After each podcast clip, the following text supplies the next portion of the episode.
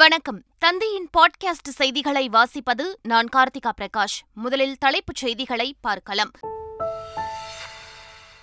நாடு முழுவதும் நாளை குடியரசு தின விழா கொண்டாட்ட ஏற்பாடு தீவிரம். சென்னையில் பாதுகாப்பு நடவடிக்கையாக போலீசார் அதிரடி சோதனை. அனைத்து ஊராட்சிகளிலும் நாளை கிராம சபை கூட்டங்கள் நடைபெறும் என அறிவிப்பு. பொதுமக்கள் கலந்து கொள்ள வேண்டும் என தமிழ்நாடு அரசு அழைப்பு. ஈரோடு கிழக்கு தொகுதி இடைத்தேர்தலை ஒட்டி அரசியல் கட்சிகள் தீவிரம். அதிமுக முன்னாள் அமைச்சர்களுடன் எடப்பாடி பழனிசாமி முக்கிய ஆலோசனை. அதிமுக ஒன்றுபட வேண்டும் என்பதையே பிரதமர் மோடி விரும்புவதாக ஒ பன்னீர்செல்வம் பேட்டி. அதிமுக சிதறியதற்கு பாஜக உள்ளிட்ட எந்த கட்சிகளையும் குறை சொல்ல முடியாது என சசிகலா பேச்சு. ஈரோடு கிழக்கு தொகுதி இடைத்தேர்தலில் போட்டியிடலாமே என கே எஸ் அழகிரி சவால். பாஜகவின் பலத்தை நிரூபிக்க வேண்டிய கட்டாயம் இல்லை என அண்ணாமலை பதிலடி.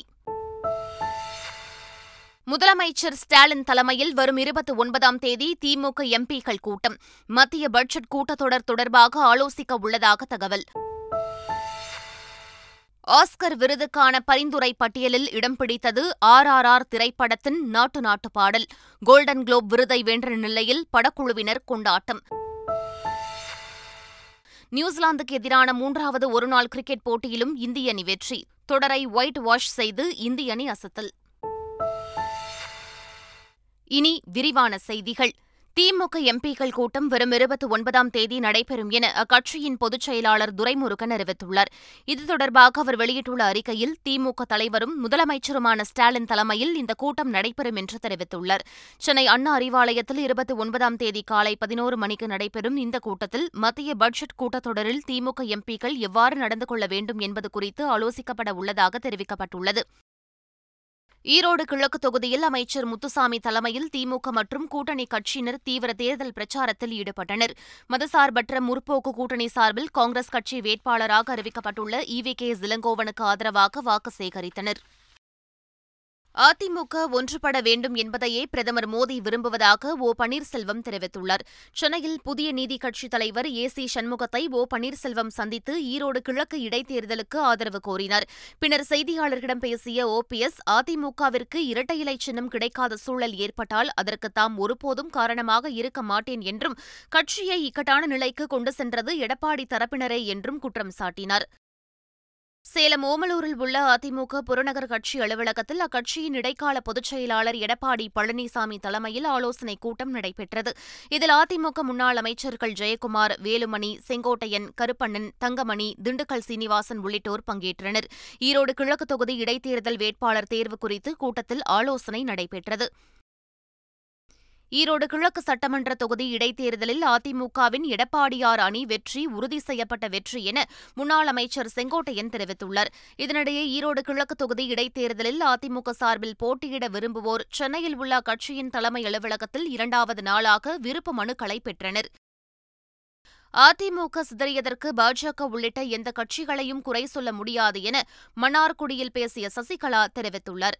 என்னை பொறுத்த வரைக்கும் நான் ஒன்று சொல்றேன், நீங்கள் வந்து அடுத்தவங்களை குறை சொல்ல வேண்டிய அவசியமே இல்லை. நம்ம சரியாக இருந்தால் நம்மளை யாருங்க என்னங்க செய்ய முடியும்?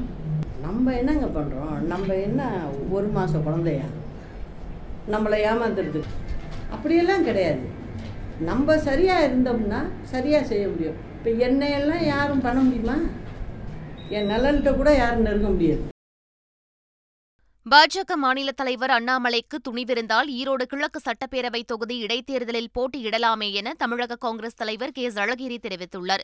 அண்ணாமலை அவர்களுக்கு தைரியம் இருந்தால் ஈரோட்டில் எங்களுடைய வேட்பாளர் இளங்கோவன் அவர்களை எதிர்த்து அண்ணாமலை அந்த கூட்டணியின் சார்பாக இருக்கட்டும். நாங்கள் அதை ஒரு சவாலாக சொல்லுகிறோம். அப்படி அவர் நின்றால் அவருடைய அவருடைய துணிவை நாங்கள் வரவேற்கிறோம். ஈரோடு கிழக்கு தொகுதி இடைத்தேர்தல் பாஜகவிற்கான தேர்தல் இல்லை என்றும், பலம் வாய்ந்த கூட்டணி வேட்பாளரை நிறுத்தி வெற்றி பெற செய்வோம் என்றும் பாஜக மாநில தலைவர் அண்ணாமலை தெரிவித்துள்ளார். மக்கள் மன்றத்திலையும் தெரியும், இதை வந்து ப்ரூவ் பண்ண வேண்டிய அவசியம் வந்து பாரதிய ஜனதா கட்சி குறிப்பாக இல்லை. இதை தேர்தல் எடுத்து நாங்கள் ப்ரூவ் பண்ணணும், நாங்கள் யாருன்னு காட்டணும் என்கின்ற நிலைமை நமக்கு இல்லை. அதனால்தான் ஒரே ஒரு வேட்பாளர், ஸ்ட்ராங்கான வேட்பாளர், திமுகவை எதிர்த்து நம்முடைய வேட்பாளர் வெற்றி பெற வேண்டும் என்பதுதான் நோக்கமோ தவிர இது பலப்பரிச்சை இல்லை. இந்த கட்சி ஸ்ட்ரென்த் என்ன, அந்த கட்சி ஸ்ட்ரென்த் என்ன என்பது இந்த எலெக்ஷன்ல ஒரு தேவையில்லாத பேச்சு என்பது என்னுடைய கருத்துங்கண்ணா. குடியரசு தினத்தன்று தமிழ்நாட்டில் உள்ள அனைத்து கிராம ஊராட்சிகளிலும் கிராம சபை கூட்டங்கள் நடைபெறும் என்று தமிழக அரசு அறிவித்துள்ளது. குடியரசு தினமான வரும் இருபத்தாறாம் தேதி சுதந்திரத்திற்காக உழைத்த முன்னோர்களின் தியாகத்தை நினைவு கூர்ந்து ஊராட்சி அலுவலகங்களில் ஊராட்சி மன்ற தலைவர்கள் தேசிய கொடியை ஏற்றி வைப்பார்கள் என்று தெரிவிக்கப்பட்டுள்ளது. அதைத் தொடர்ந்து அன்றைய தினம் காலை பதினோரு மணிக்கு நடைபெறும் கிராம சபை கூட்டங்களில் வரவு செலவு கணக்குகள் மற்றும் பல்வேறு அரசு திட்டங்கள் குறித்து விவாதிக்கப்பட உள்ளதாகவும் இந்த கூட்டங்களில் பொதுமக்கள் தவறாமல் கலந்து வேண்டும் என்றும் அழைப்பு விடுக்கப்பட்டுள்ளது. குடியரசு தினத்தை முன்னிட்டு சென்னை மெரினா கடற்கரையில் நாளை கொடியேற்று நிகழ்ச்சி நடைபெறவுள்ளது. இதையொட்டி பாதுகாப்பு முன்னெச்சரிக்கை நடவடிக்கையாக சென்னை திருவல்லிக்கேணியில் உள்ள தங்கும் விடுதிகளில் போலீசார் இரவு முழுவதும் தீவிர சோதனையில் ஈடுபட்டனர். விடுதிகளில் உள்ள வரவேற்பு பதிவேட்டையும் விடுதிகளில் தங்கியுள்ளோரின் விவரங்கள் குறித்தும் போலீசார் தீவிர ஆய்வு மேற்கொண்டனர். குடியரசு தினத்தை முன்னிட்டு புதுச்சேரி கடற்கரை சாலையில் நாளை துணைநிலை ஆளுநர் தமிழிசை சவுந்தரராஜன் கொடியேற்றவுள்ளார். இதையொட்டி புதுச்சேரி ஆளுநர் மாளிகை, சட்டப்பேரவை வளாகம், தலைமை செயலகம் உள்ளிட்ட அரசு அலுவலகங்கள் மற்றும் தலைவர்களின் சிலைகள் கண்கவர் வண்ண விளக்குகளால் அலங்கரிக்கப்பட்டு காண்போரை பெரிதும் கவர்ந்துள்ளன. வணிக வரி மற்றும் பதிவுத்துறையில் கடந்த ஆண்டில் ஒரு லட்சத்து பதினேழாயிரத்து அறுநூற்று தொன்னூறு கோடி ரூபாய் வருமானம் ஈட்டப்பட்டுள்ளதாக வணிக வரி மற்றும் பதிவுத்துறை அமைச்சர் மூர்த்தி தெரிவித்துள்ளார்.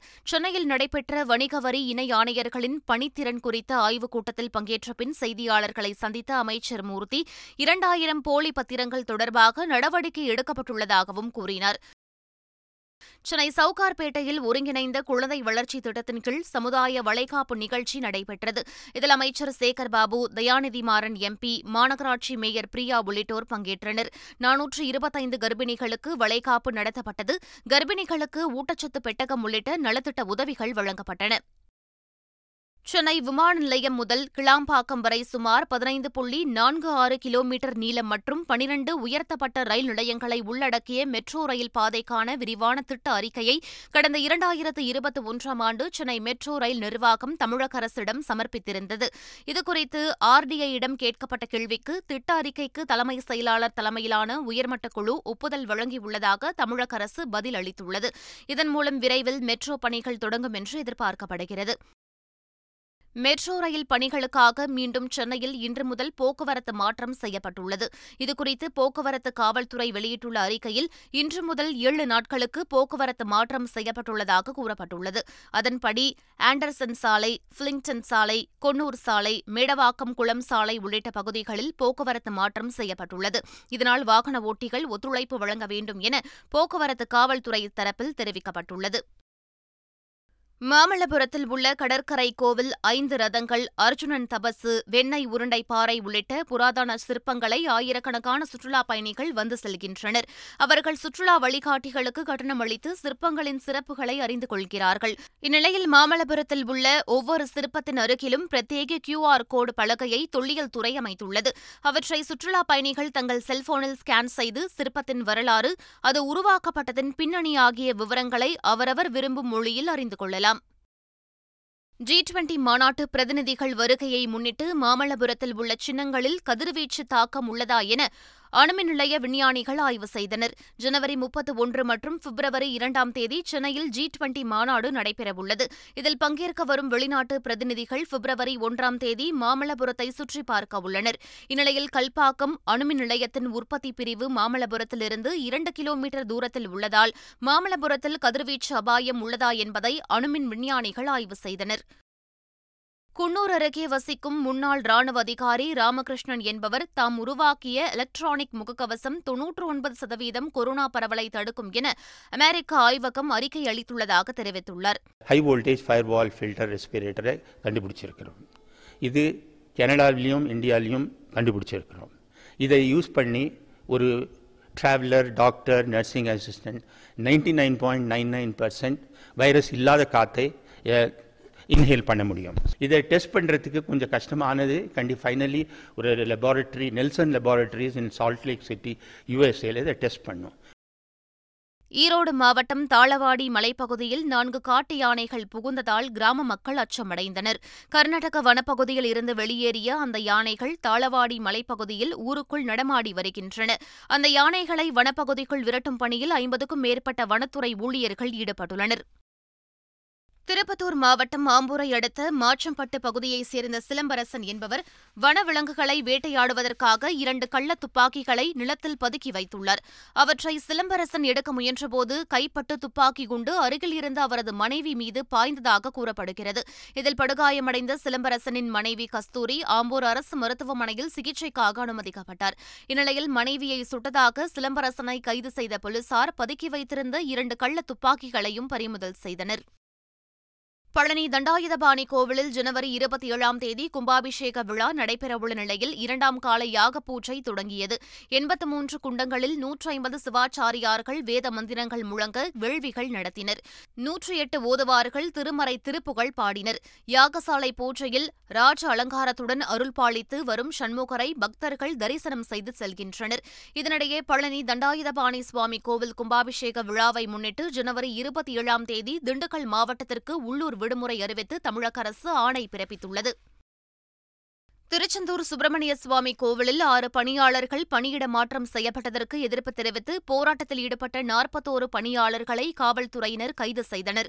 பணியிட மாற்றம் செய்யப்பட்டவர்கள் கோவில் கூட்டுறவு சங்கத்தில் வாங்கிய கடன் தொகையை வசூலிக்க முடியாத நிலை உள்ளதாக போராட்டத்தில் ஈடுபட்டவர்கள் புகார் தெரிவித்தனர்.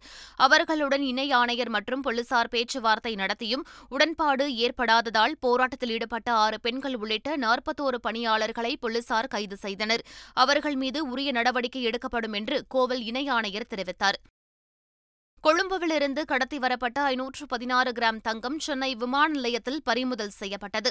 கொழும்பு விமானத்தில் வந்து இறங்கிய இரண்டு இலங்கை பெண்களை சுங்க இலாக்கா அதிகாரிகள் சந்தேகத்தின் பேரில் நிறுத்தி விசாரித்தனர். அவர்கள் முன்னுக்கு பின் முரணாக பேசியதில் தனியறைக்கு அழைத்து சென்று சோதனை செய்தனர். அப்போது இருபத்தைந்து லட்சம் ரூபாய் மதிப்பிலான ஐநூற்று பதினாறு கிராம் தங்கத்தை அப்பெண்கள் கடத்தி வந்தது கண்டுபிடிக்கப்பட்டது. இதையடுத்து தங்கத்தை பறிமுதல் செய்த அதிகாரிகள் இரண்டு பெண்களையும் கைது செய்து விசாரித்து வருகின்றனர். டெல்லியில் குடியரசு தினத்தன்று நடைபெறும் அணிவகுப்பில் கேரளாவை சேர்ந்த பழங்குடியின கிராமிய பாடகி நாஞ்சியம்மாவின் கலைக்குழுவினர் இருளர் நடனம் அணிவகுப்பில் இடம்பெறவுள்ளது. இதற்காக டெல்லி சென்றுள்ள நாஞ்சியம்மா தலைமையிலான கோத்ர கலமண்டலத்தை சேர்ந்த கலைஞர்கள் தீவிர பயிற்சியில் ஈடுபட்டுள்ளனர். அட்டப்பாடியின் பழங்குடி நடனத்தை நாட்டுக்கு அறிமுகப்படுத்தும் வாய்ப்பு கிடைத்ததில் மகிழ்ச்சியடைந்துள்ளதாக கலைக்குழுவினர் தெரிவித்துள்ளனர். ஆஸ்கர் விருதுக்கான பரிந்துரை பட்டியலில் ஆர் ஆர் ஆர் படத்தின் பாடல் இடம்பெற்றுள்ளது. திரையுலகின் உயரிய கௌரவமாக போற்றப்படும் தொன்னூற்றி ஐந்தாவது ஆஸ்கர் விருதுகள் வரும் மார்ச் மாதம் பனிரெண்டாம் தேதி வழங்கப்படுகிறது. இதையொட்டி ஆஸ்கர் விருதுக்கான இறுதி பரிந்துரை பட்டியலை ஆஸ்கர் குழு வெளியிட்டுள்ளது. அதில் சர்வதேச அளவில் சிறந்த பாடலுக்கான பிரிவில் ராஜமௌலியின் ஆர் ஆர் ஆர் படத்தில் இடம்பெற்ற நாட்டு நாட்டு பாடல் இடம்பெற்று சாதனை படைத்துள்ளது. இசையமைப்பாளர் கீரவாணி இசையில் உருவான இந்த பாடல் அண்மையில் கோல்டன் குளோப் விருது வென்றிருந்த நிலையில் தற்போது ஆஸ்கர் விருதுக்கு பரிந்துரை செய்யப்பட்டதை படக்குழுவினர் கொண்டாடி வருகின்றனர்.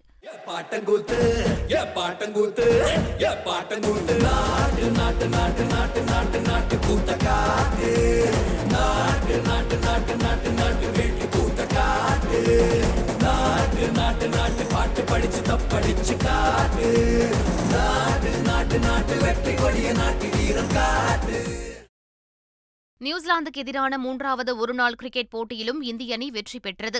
இந்தூரில் நடைபெற்ற இப்போட்டியில் முதலில் பேட்டிங் செய்த இந்திய அணி ஐம்பது ஓவர்களில் ஒன்பது விக்கெட்டுகள் இழப்பிற்கு முன்னூற்று எண்பத்தைந்து ரன்கள் குவித்தது. இந்திய வீரர்கள் ரோஹித் ஷர்மா, சுப்மன் கில் ஆகியோர் சதம் விளாசினர். அடுத்து நியூசிலாந்து அணி பேட் செய்த நிலையில் அந்த அணியின் தொடக்க வீரர் கான்வே சதம் விளாசினார். எனினும் நியூசிலாந்து அணி நாற்பத்தி ஒன்று புள்ளி இரண்டு ஓவர்களில் இருநூற்று தொன்னூற்றி ஐந்து ரன்களுக்கு ஆல் அவுட் ஆனது. இதன் மூலம் தொன்னூறு ரன்கள் வித்தியாசத்தில் வெற்றி பெற்ற இந்திய அணி தொடரை மூன்றுக்கு பூஜ்ஜியம் என கைப்பற்றி ஒயிட் வாஷ் செய்தது. மீண்டும் முக்கிய செய்திகள். நாடு முழுவதும் நாளை குடியரசு தின விழா கொண்டாட்ட ஏற்பாடு தீவிரம். சென்னையில் பாதுகாப்பு நடவடிக்கையாக போலீசார் அதிரடி சோதனை. அனைத்து ஊராட்சிகளிலும் நாளை கிராம சபை கூட்டங்கள் நடைபெறும் என அறிவிப்பு. பொதுமக்கள் கலந்து கொள்ள வேண்டும் என தமிழ்நாடு அரசு அழைப்பு. ஈரோடு கிழக்கு தொகுதி இடைத்தேர்தலை ஒட்டி அரசியல் கட்சிகள் தீவிரம். அதிமுக முன்னாள் அமைச்சர்களுடன் எடப்பாடி பழனிசாமி முக்கிய ஆலோசனை. அதிமுக ஒன்றுபட வேண்டும் என்பதையே பிரதமர் மோடி விரும்புவதாக ஒ பன்னீர்செல்வம் பேட்டி. அதிமுக சிதறியதற்கு பாஜக உள்ளிட்ட எந்த கட்சிகளையும் குறை சொல்ல முடியாது என சசிகலா பேச்சு. ஈரோடு கிழக்கு தொகுதி இடைத்தேர்தலில் போட்டியிடலாமே என கே எஸ் அழகிரி சவால். பாஜகவின் பலத்தை நிரூபிக்க வேண்டிய கட்டாயம் இல்லை என அண்ணாமலை பதிலடி. முதலமைச்சர் ஸ்டாலின் தலைமையில் வரும் இருபத்தி ஒன்பதாம் தேதி திமுக எம்பிக்கள் கூட்டம்.